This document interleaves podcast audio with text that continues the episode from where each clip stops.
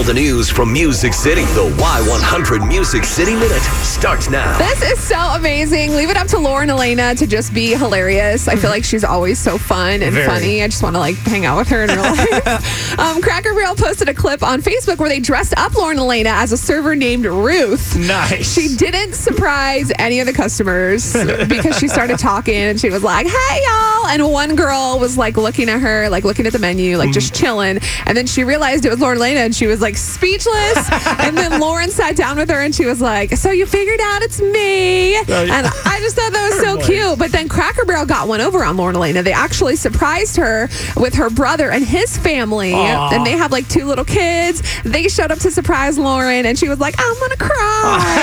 I was like, "Oh, this is like She's so great. like obviously this would happen to her." I don't know. She just seems so normal. Your impression of her is actually not that bad. I, mean, love that's pretty accurate the way she talks. It is just so funny, and her accent is so great Yes, too. It's, it's just awesome. Favorite.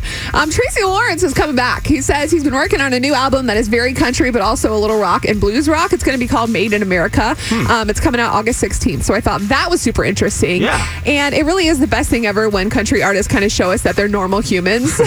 like any mom that has kids like four years and under, you're totally going to be able to relate to this tweet from Carrie Underwood. Yesterday, she tweeted, just referred to my time in the dentist chair when they gave me the gas as me time.